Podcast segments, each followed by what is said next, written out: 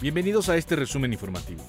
Autoridades de Guerrero confirmaron la localización sin vida de Marco Antonio Venegas, un hombre de 33 años que estaba reportado como desaparecido desde el 22 de julio. La última vez que se supo de su paradero era cuando acudía a la Escuela Normal Rural de Ayotzinapa, donde tomaría una semana de inducción para seguir con sus estudios.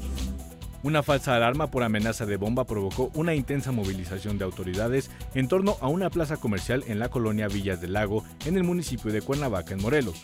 Durante dos horas, Protección Civil mantuvo el desalojo de los asistentes y la implementación de los protocolos de actuación.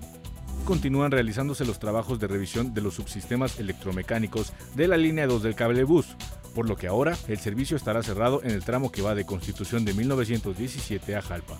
Las autoridades de dicho sistema recordaron que estas labores se extenderán hasta el domingo.